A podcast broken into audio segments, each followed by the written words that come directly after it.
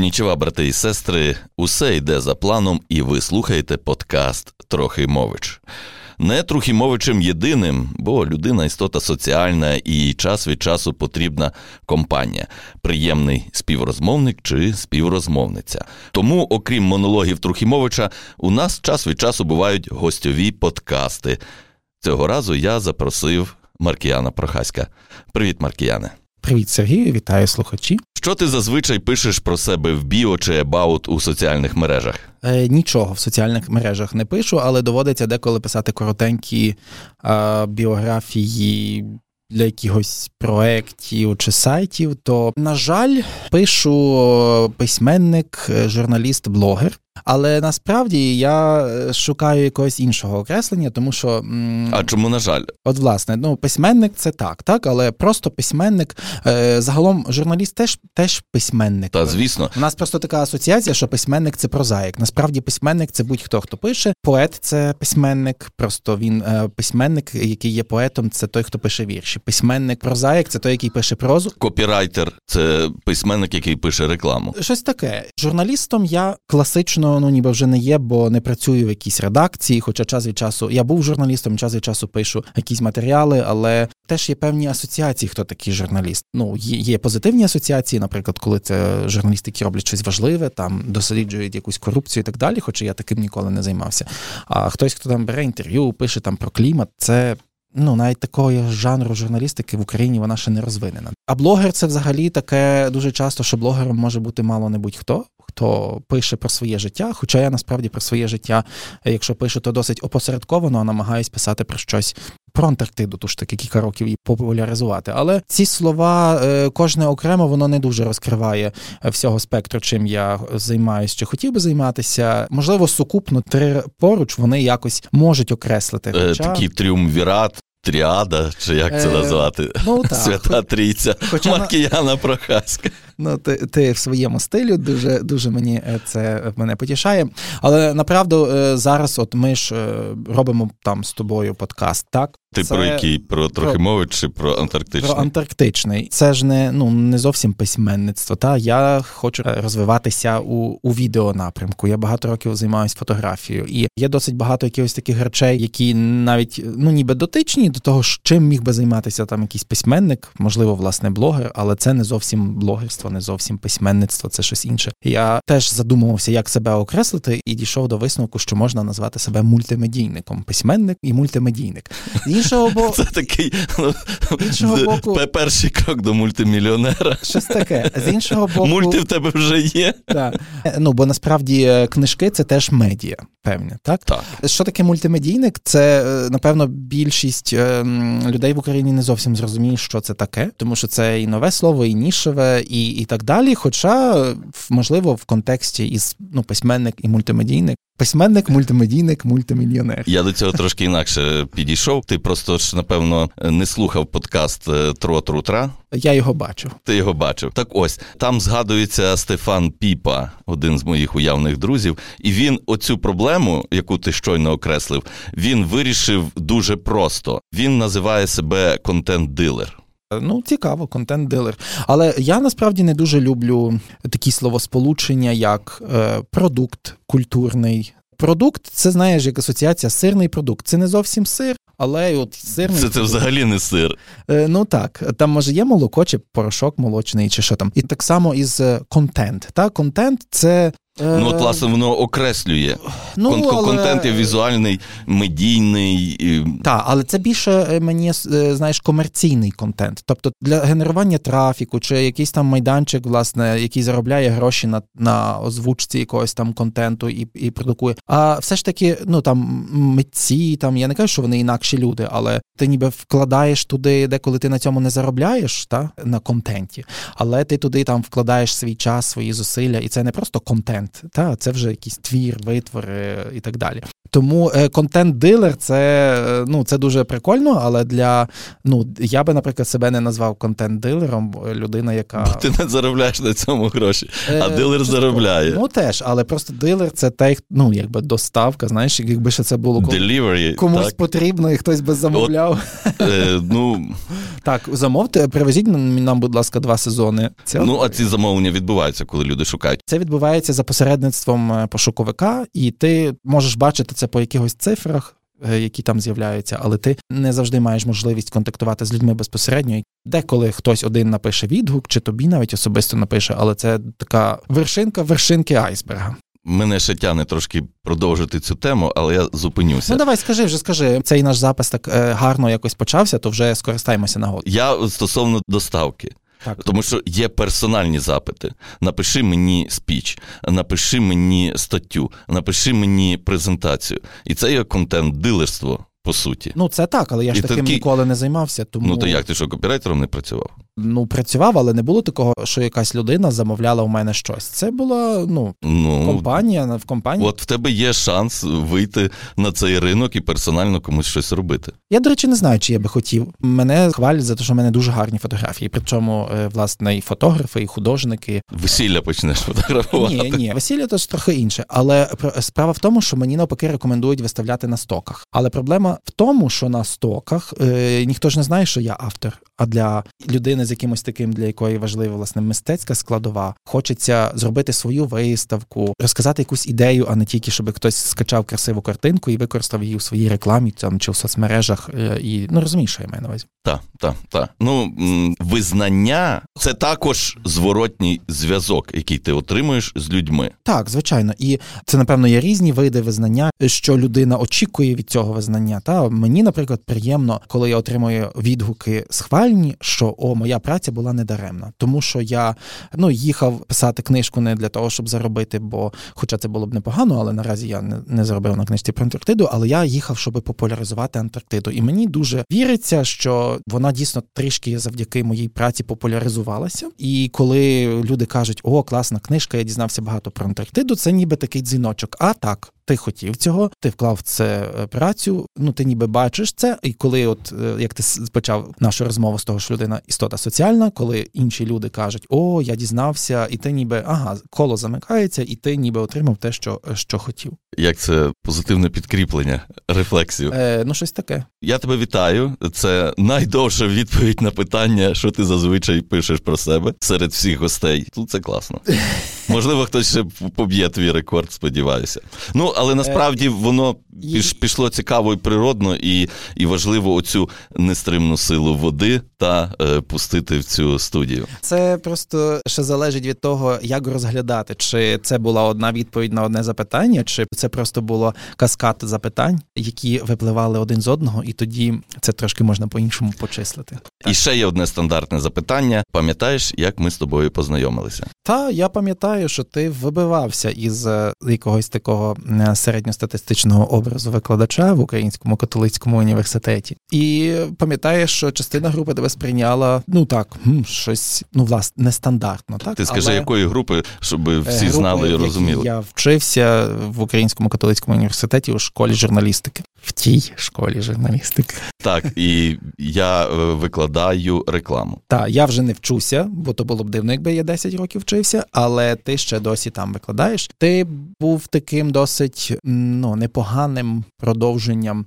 усвідомлення того, що реклама це не є щось погане. Бо в ті часи це був, мені здається, переломний момент, коли слова піар, реклама і це все інше вони перестали е, сприйматися в Україні як щось суто негативне. Я просто пам'ятаю, коли слово та то піар. Чорний піар вони завжди сприймалися з негативною конотацією. А насправді, як ми бачимо, що хліб рекламують, а хліб це не є щось погане. Е, Чи пропагують книги. українську мову і Так. промоцію проводять. Так, це просто е, залежить, що ти рекламуєш і якими інструментами. Тобто гарні речі можна пропагувати нечесно. Це все залежить. Так? Це так само, як може бути, що медицина це добре, але може бути поганий лікар, який калічить там, умовно кажучи, людей. Це я так пам'ятаю, і пам'ятаю досить багато з тих лекцій, досить багато було цікавих речей, які стали навіть потім в пригоді. Словом, якось так я пригадую цю нашу зустріч, і і не тільки першу зустріч, а потім багато і лекцій, і взагалі знайомство спершу, може, на якомусь професійному власне інтересі, теж до речі. І згодом наше знайомство переросло у спільні проєкти. Один з них подкаст Антарктичний. Втім, сьогодні, звісно, не про подкаст Антарктичний, тому що його можна послухати окремо. Ми сьогодні говоримо з тобою, Маркіяне, про твою дебютну книгу під назвою Нестримна сила води, яка вийшла друком у 2018 році. Ось що каже про цю книгу анотація. Нестримна сила води це книжка про пошук ідеального міста. Серед безлічі можливих урбаністичних пейзажів, часів, вимірів, потенційних сюжетів та альтернативних світів Тут розгортаються історії розквіту та занепаду, відчаю та надії, безпеки та переховування, виникнення запитань та віднайдення відповідей, тріумфу, поразки та рутинного переживання найбільшого щастя. Дев'ять текстів книжки, які сповнені різною мірою напруги та сюжетності, переплітаються між собою за допомогою спільних ідей, а інколи і персонажів. Ці тексти розкривають фрагменти та напівтони світу, центром якого є місто найвиразніша ознака людської цивілізації. Його образ ідеальний, тож неможливий, хоч бажаний. Місто супроводжує людство впродовж часів, відзеркалює культури та історію, перетікає із одного стану в інший. Це перетікання зупинити неможливо, як саму історію, як нестримну силу води. Що би ти ще додав до анотації? Я би додав до анотації колись ще один абзац, коли це вже буде здійснено і актуально, що ця книжка стала там витоками для багатьох наступних книжок. Ідеї, яких в мене вже є, і над якими я буду працювати після. Ну, у свій час, так тобто я завжди над чимось працюю, От, але у свій час. Тобто, це зернятко цілої величезної гілки книжок. Ну і я би хотів про це якийсь такий теж красивий в цьому стилі абзац додати до цієї анотації. Тобто, ти вже відчуваєш, чи ти так закладав? Е... Як ти? Чому така думка виникла? Ну так кажуть, і так дійсно є, що митець деколи усвідомлює, що він закладав у те, що він робив, трошки більше, ніж він на самому початку бачив, а потім стає зрозуміло, що це ніби десь воно було, якийсь порух закладався в цей там чи текст, чи картину, чи щось, і потім тебе наздоганяє. Ага, ага, так, так. Я крім того, що я малював е, явно, я ще десь там закладав вже ті ідеї, які у мене вже потім е, оформилися. Знаєш. Щось таким чином, напевно, там закладено, щось е, усвідомилося під час написання книжки, щось уже Е, в самому кінці. Тобто, і вже навіть в процесі якогось такого доосмислення, презентацій та е, щось за допомогою за посередництвом е, інших людей, наприклад, поет, літературознавець Назар Федорак. Ми разом приїхали зі Львова до Франківська, щоб презентувати власне книжку, і він сказав, що бо йому здається, і чи дійсно можна так сказати, що в книжці дев'ять оцих текстів це наче майдан, так, і чи площа, і є дев'ять е, вулиць, якими я можу спробувати йти. В своїх літературних пошуках і подивитися, що там далі. І це було дуже таким влучним окресленням е, того, чим е, може бути книжка Нестримна сила води.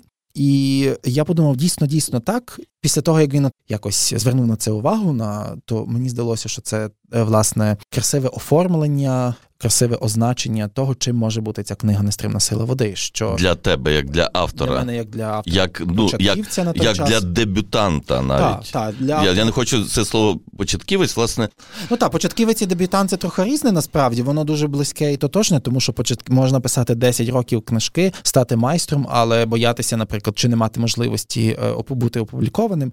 І звісно, що досить важко написати багато дуже прекрасних книжок одну за одною, якщо ти навіть не знаєш реакції публіки, чи вони дійсно майстерні, чи не майстерні, бо ж людина істота соціальна, як ми вже втретє говоримо за цей час. Але ну що все ж таки е, визнання, е, е, критика, це все прийняття. Прийняття це все ну, мусить бути у зв'язку з значною кількістю інших людей.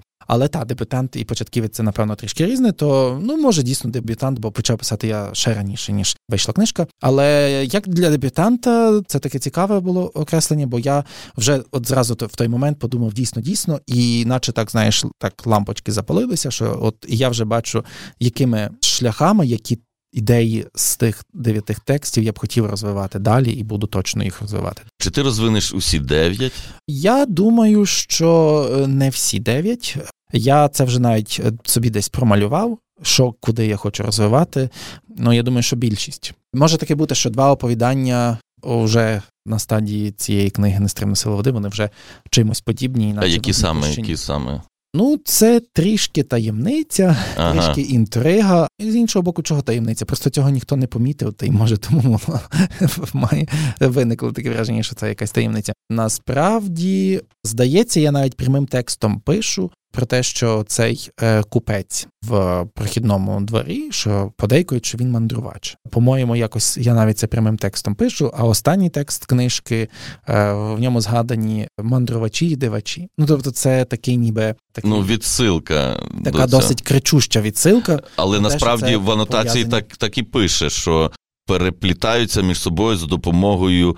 А інколи і персонажів. Але ну чесно скажу, коли я читав, я от персонажів не відчув. Бо це абсолютно незалежні автономні тексти з одного боку, та тобто вони переплітаються тільки відсилками одне до одного. Я навіть би це назвав не відсилками, а пасхалками. І зрозуміти цю пасхалку, ну може далеко не кожен, а інколи справді е, потребує якогось роз'яснення від автора, чому то там є ця пасхалка, і чому вона стоїть, і чому вона зв'язана з е, тим е, іншим. Ну так, напевно, напевно, я просто ніколи не міг зрозуміти, чому люди.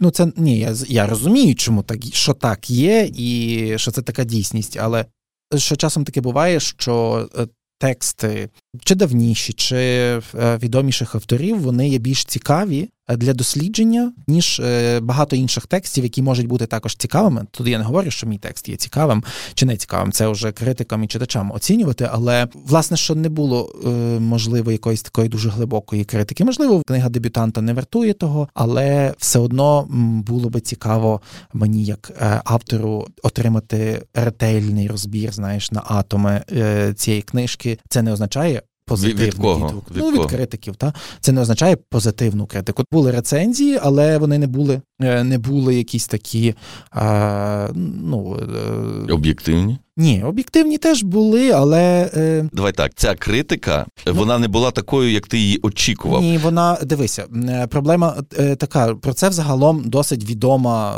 Це не є новина. Я не відкриваю якихось секретів. Що досить багато е, людей з літературної сфери е, скаржаться на те, що е, в нас дуже нерозвинена критика літературна. Тобто є огляди, є рецензії, але вони деколи що от новий автор, от він от написав книжку, а от, от вона про це. Позитивні моменти такі, негативні такі. Вас зацікавить, якщо ви любите те, вас не зацікавить, якщо ви любите те. Е, книжка взагалі про Львів. Е, це не критика, ну, це якийсь просто ну, відгук. Ну, про відгук, книжку. рецензія, е, але опис, досить... опис. Але багато рецензій на тому закінчується. А далі є ще теж там такі рецензії цікавіші, наприклад, критика. Там, здається, Олеся Грудка, чи може я переплутав, бо це вже було досить давно, але там дуже непогана рецензія, але вона через обсяг, через ще щось вона не могла бути настільки ґрунтовною, там детальною і так далі. І я кажу, можливо, проблема в тому, що е, справа в тому, що книга дебютанта не вартує такої уваги. Ну, навпаки. Але, але ну так, з іншого боку, навпаки. Але з іншого боку, дебютант, не дебютант, але я таких рецензій не дуже пригадую навіть щодо якихось іменитих авторів. І ну і тому зрозуміло, чому говорять про брак, е, так би мовити, ну нерозвиненість цеху е, літературної критики в Україні. А якого тобі б хотілося розбору, яких атомів? До яких атомів? Е, ну, то зараз ти зараз можна буде подумати, що я вже такий дуже вибагливий, що мені мені дуже там треба якогось розбору. Але це було б цікаво. Дійсно, початківцю цікаво знати від когось якогось метра. Знаєш, ну, добре, він тебе чому ти... розібрав на це вже скоріше тоді не функція критика, оці речі робити. Це функція того ну, ментора, який може бути в тебе. Та є ментор, який супроводжує Ні, тебе. А який ментор мене супроводжує? Ну, міг би супроводжувати. Ну, ти кажеш, а... відгук метра. Добре, звертаємося до Тараса Прохаська. Чим не метр, який міг би зробити тобі розбір по атомах, Я розумію, чому це важливий розбір. Розбір важливий для самонавчання але, якогось. Але розумієш, через особистий е, знайомство з Тарасом Прохаськом е, це не те. Треба е, найідеальніше це коли незнайома людина або погано знайома людина, без огляду на те симпатії, не симпатії, своїм крити... ну, фаховою підготовкою для інших людей безпристрасно розповідає про тебе, не боячись тебе чи перехвалити, чи образити, чи і те, і те водночас. І власне, що я помічаю, що деколи е, критики в нас там ну на пальцях руки порахувати, і всі всіх знають, і от і там дружать, і ясно, що напишуть гарну рецензію, або там не дуже дружать, то взагалі не напишуть, або ще щось. Ну тобто, якби було багато-багато критиків, то ця проблема би трішечки менше. Мені здається, тут питання не в критиці, а в наставництві якомусь. От щоб ти, допустимо, та як депутант, ти вийшов, зміг звернутися до іншого якогось ну, пис... дивися, письменника. Ні, ні, ні. Е, з тим в мене проблеми немає. У мене є людина, яка може мені розказати все по поличках, що було добре, що погано, і я з нею е, погоджуся. Це тут хай буде теж така пасхалка. Це та Ел, про яку ми говоримо у першому е, епізоді першого сезону подкасту Антарктичний. Але Ну я не знаю, я може дійсно такий вибагливий до, бо ми говорили теж у подкасті Антарктичному в останньому нашому з тобою сезоні про те, що про країну добре свідчить, коли вона присутня, коли вона розвивається в кожному можливому напрямку. І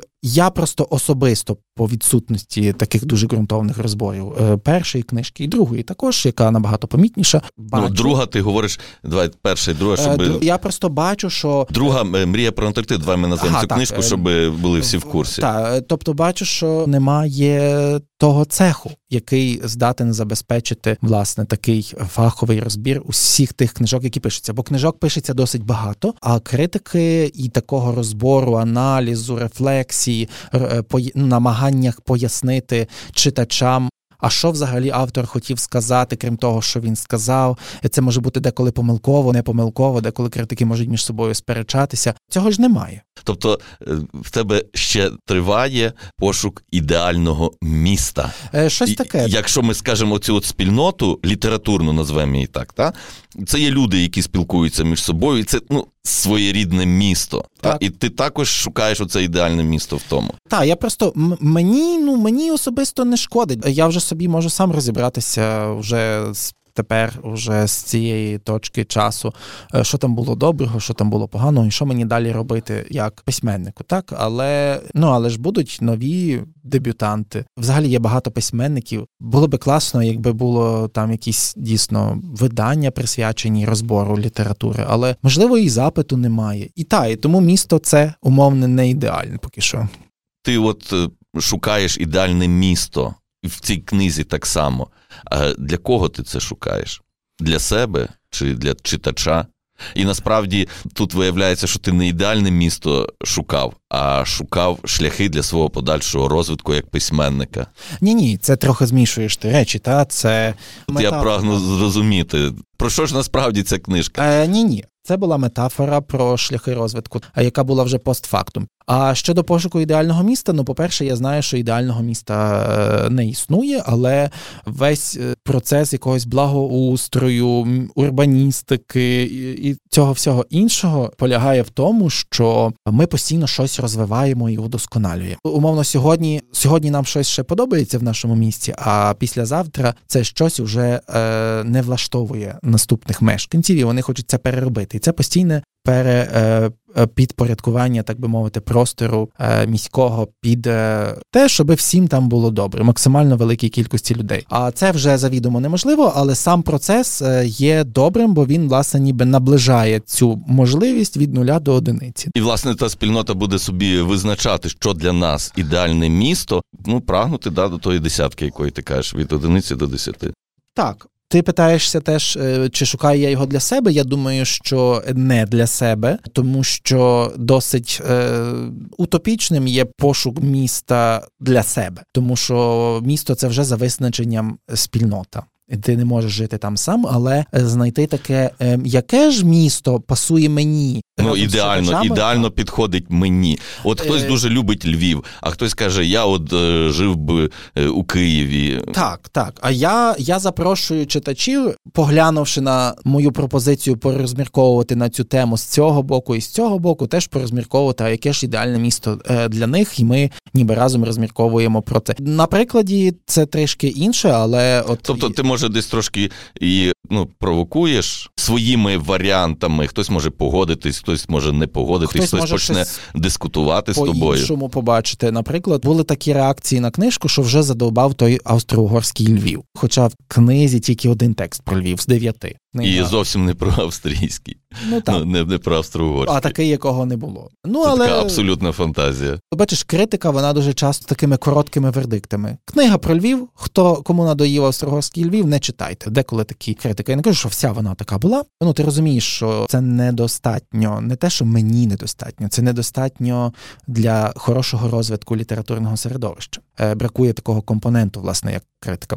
Я згадав е, один такий момент, коли в Житомирі модератор зустрічі е, сказав, що текст, в якому я закладав Івано-Франківськ, е, він в цьому тексті відчитав Житомир. Тобто, деколи є теж несподівані повороти, несподівані результати, коли ти кажеш, от е, читач може там дискутувати, погодитись, не погодитись, знайти щось. А е, тут воно спрацювало зовсім інакше, ніж я думав, бо я говорив про проблеми Івано-Франківська, а людина просто побачила в цьому тексті Житомир, і це йому відгукнулося. Тобто, це дуже мені приємно було, що так спрацювало, але дуже несподівано.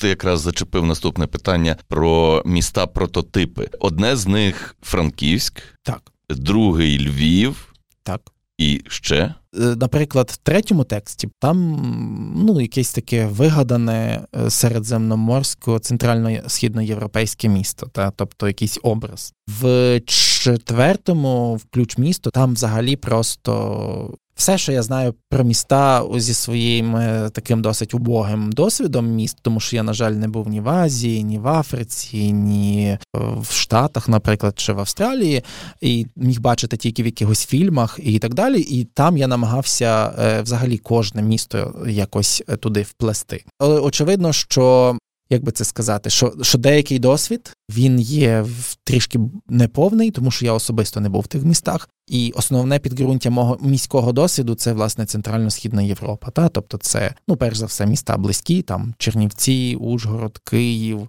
ну і Одеса також, е, хоч я був там дуже мало. Якісь міста Польщі, е, Австрії, Будапешт якийсь. Тобто е, те, що все ж таки. Такий трошки мікс твоїх вражень, так. Е, твоїх мандрівок. Але але вони насправді досить все ж таки подібні, бо та, бо в основному ці міста вони мають якісь спільні контексти. Та, тобто... Я би сказав, не міста подібні, подібні твої враження про ці міста. Ну, але історичний контекст теж подібний. Наприклад, та ж таки Австро-Угорська імперія. Та? Тобто, якщо Одеси там, наприклад, найменше, і Києва у тих моїх. Текстах, та тобто там більше такі галицькі, польські, австрійські uh міста. Тобто просто так співпало, що я саме там бував.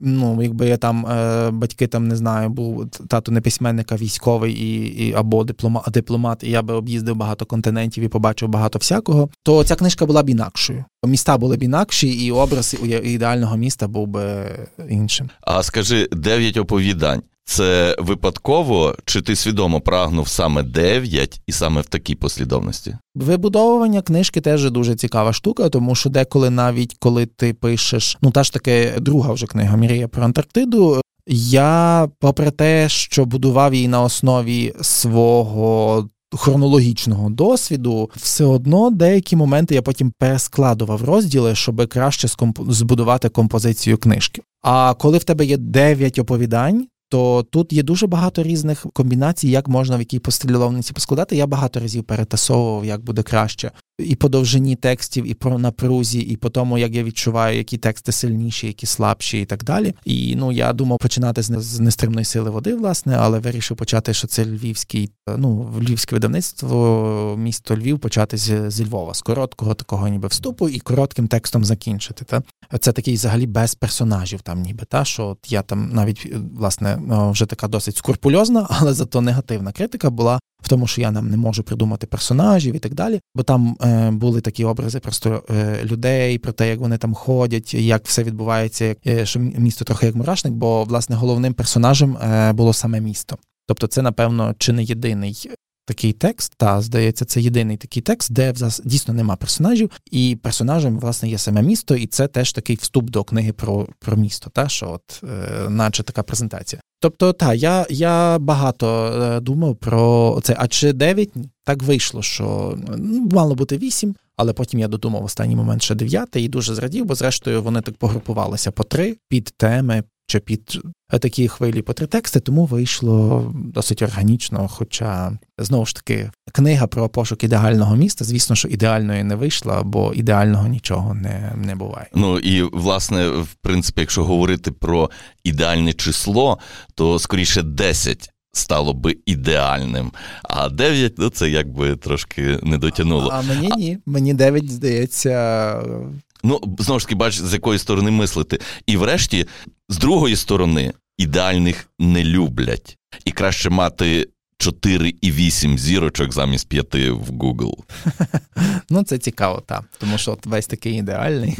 Так, ця книжка п'яти немає зірочок в Goodreads, так що все нормально з нею. Мені пригадалося оповідання на околиці часу, і, власне, сторінка 111. І там, от прямо про 24 лютого 22 року, ми відкрили двері наших домівок, а на вулиці війна, і вона так різко наступила, але, на жаль, не вдасться так само швидко відбудувати, як швидко воно було зруйновано, тому що персонажі того оповідання вони випадково вийшли і потрапили в війну, і швидко втікли з тої війни, але нам так швидко не вдасться це позбутися, можливо, цієї ситуації, не позбутися, а змінити цю ситуацію, як змінили персонажі. Вийти з цієї ситуації, бо навіть Вийти. після перемоги ця ситуація ще триватиме по суті. І коли почалась війна, ти пригадав цей епізод? Чи зараз може інакше на нього е, дивишся? Ні, я коли почалась війна, не пригадував ніякої своєї літератури, але вже можливо, якщо згадував. Ну ти пам'ятаєш що це? Так, так. Я просто якось впродовж минулого року якось один раз е, тримав книжку в руках, і мені здається, можливо, тоді я я щось таке згадував. Але в мене не було такого, що е, знаєш, війна почалася. О, я згадав свою книжку. У мене присвята книжки, вона минулому. Я також, коли почалася війна, е, ну був в шоці, але не був здивований з раціональної точки зору, тому що ну це ж Росія, так тобто, як взагалі могли люди дивуватися, що Росія нападає? Це ж власне скільки людей про це говорило, що Росія ворог завжди була ворогом, скільки Росія переморила людей і так далі.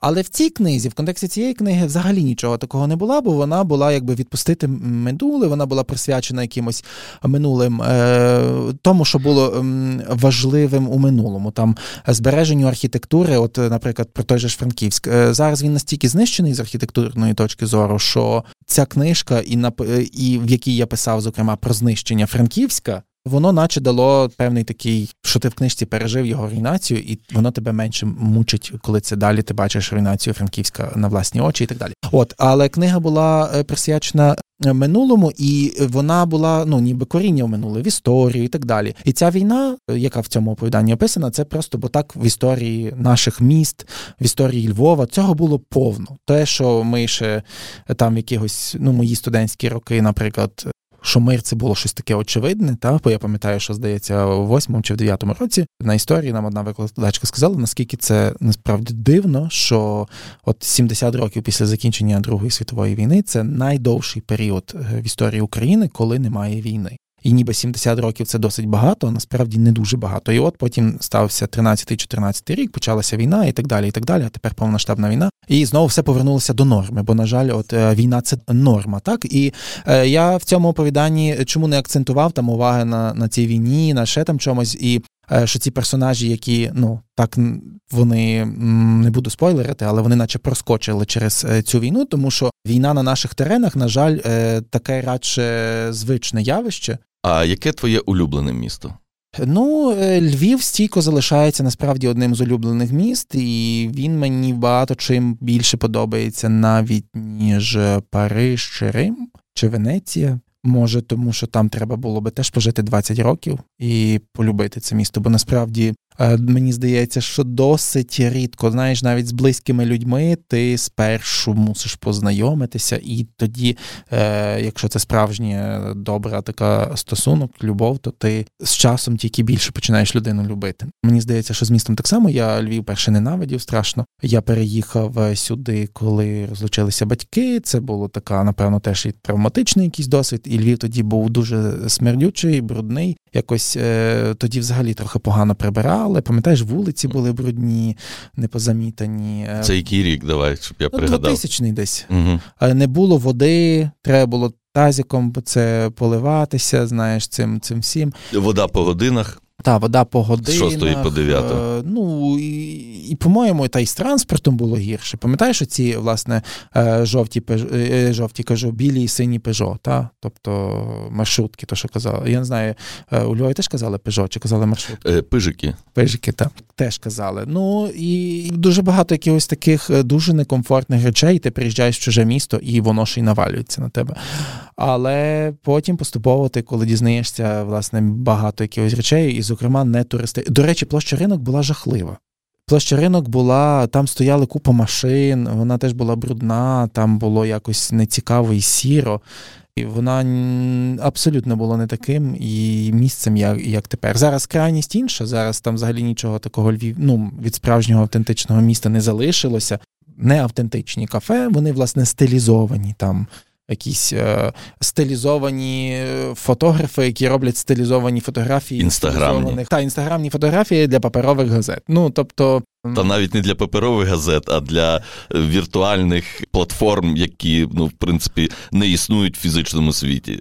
Але я маю на увазі, там, знаєш, такі газетки тобі друкують, такі коричневі, тебе фотографують без твого дозволу, і чекайте, чекайте, нати вам газетку. Знаєш оце? А таке навіть є. Так, ну тобто ти, напевно, давно не був на площі ринок. Але в ті роки Львів був е, такий, і треба було досить багато часу мені, щоб е, його полюбити. І мені здається, що поки що я боюся це говорити, але є тільки одне одне місто, яке мене так захопило. Що сподобалось, я тоді собі, коли туди прийшов, подумав, воно напевно мені більше подобається, ніж Львів. І це таке велике страшне зізнання, але можливо тут навпаки, я би пожив там два місяці і повністю би в ньому розчарувався. Це але, про яке місто ти говориш? Місто Піран у Словенії. Воно якесь таке, ну воно маленьке, туристичне теж, але воно ну чимось просто мене захопило. Я думаю, ти, наприклад, ти там туди приїдеш, чи хтось із наших слухачів подумає, Пф, а тож, а як воно працює? Хто його знає, що промовляє? От е, я колись був е, в Запоріжжі, вже коли йшов з Хортиці, якось так вийшло, що з гідом сів у маршрутку. Ну і оскільки ми вже познайомились, то ми щось почали продовжувати далі розмову. Якось так вийшло, що ми обоє були в Венеції, були в Будапешті і були в Трієсті. І Трієст нам сподобався посередині. Йому і мені. Мені Венеція сподобалася найбільше, а Будапешт найменше. Хоча я в Будапешті треба буде ще колись туди поїхати і його більше дослідити. Можливо, це в цьому причина. А йому навпаки. Він сказав, що Венеція, затиснені ці всі вулички, ще щось, от Будапешт, проспекти, ще щось. Ну і немає, бачиш, кореляція певна. Ти виріс у Львові, Власне. а він виріс Запоріжжі, в Запоріжжі. Це ну, базовий досвід дуже важливий. Так. Як це кажуть, е, краса в очах того, хто дивиться. Е, відповідно, в кожного буде своє ідеальне місто, і ми вам бажаємо його знайти кожному. В цьому і суть, брате, в цьому і суть. Та е, я би рекомендував нестримну силу води прочитати усім, хто вже читав Мрія про Антарктиду, бо будуть такі дуже несподівані враження, бо то насправді два різних прохаська, який писав Нестримна сила води і який писав Мрія про Антарктиду. Ну я тобі дякую за це, тому що я би дуже хотів, щоб якщо я напишу там 15 книжок за своє життя, чи ну хотілося б і більше, але щоб умовно ти чи хтось сказав, бо прочитайте ще ту книжку, бо то 15 різних прохаськів. Мені би дуже е, не хотілося би бути, о, знаєш, 40 книжок написав, а між тим, і в чому між ними там різниця, е, не дуже ясно. Хотілося б, щоб кожна книжка була інакшою, якраз в контексті е, оцього OpenAI, власне, багато шуму навколо нього, і ми з тобою теж про це балакали. То кілька разів натрапляв на думку, що чому це люди так бояться цього штучного інтелекту, якщо навіть митці там придумають дві ідеї за життя, і все життя на цьому е, топчеться. Так і я вже дуже неприємно, ну неспокійно почуваюся через те, що я досить довго займаюся Антарктидою, і може скластись враження, що я вже все життя буду цим займатися. Хоча насправді просто ну, ця книжка дуже багато часу зайняла, але мої наступні ідеї е, зовсім інакші. Ніж перша книжка, ніж друга книжка. І, власне, дуже би хотілося, щоб щоб кожна книжка була пошуком нового. Та навіщо його писати? Новим прохаськом. Щось таке. Е, навіщо писати про те, про що вже принаймні ти сам написав? Та? Ну то вже скажи, де придбати цю книгу? Нестримна сила води? Так. Ну, паперової її знову ж таки немає, як і мрії про Антарктиду, можливо, колись буде до друку, але вона є в електронному, що одна, що друга в варіанті на сайті видавництва Старого Лева то вже нагуглите собі. Дякую за розмову, Маркіяне. Ну, пішли тепер записувати подкаст Антарктичний. Дякую, Сергію. Ну, зустрінемося за 5 хвилин чи за скільки. Підемо спочатку пообідаємо, і потім візьмемося за наступний сезон подкасту Антарктичний.